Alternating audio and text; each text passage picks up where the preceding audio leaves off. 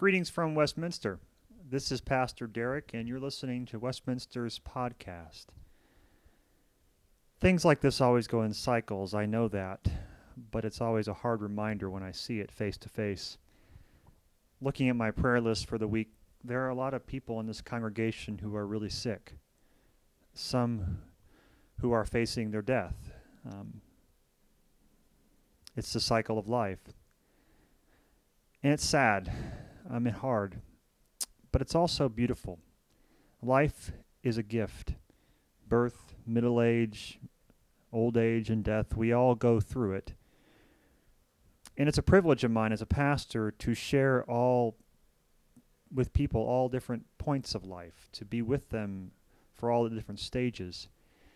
And it got me thinking I hope that all of you find a way in the coming weeks to be with all kinds of people, to be with people in all the stages of life.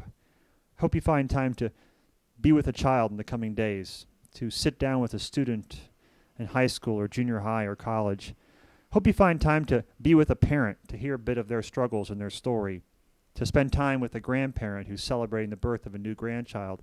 And I hope that you have time in the coming weeks to sit with someone who's old, who is closer to their death than they are to their life. I say this because when you spend time with people in all phases of life, you see how beautiful life is.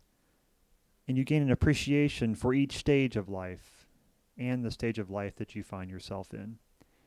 We are called as Christians to be with all kinds of people at all different points in their life.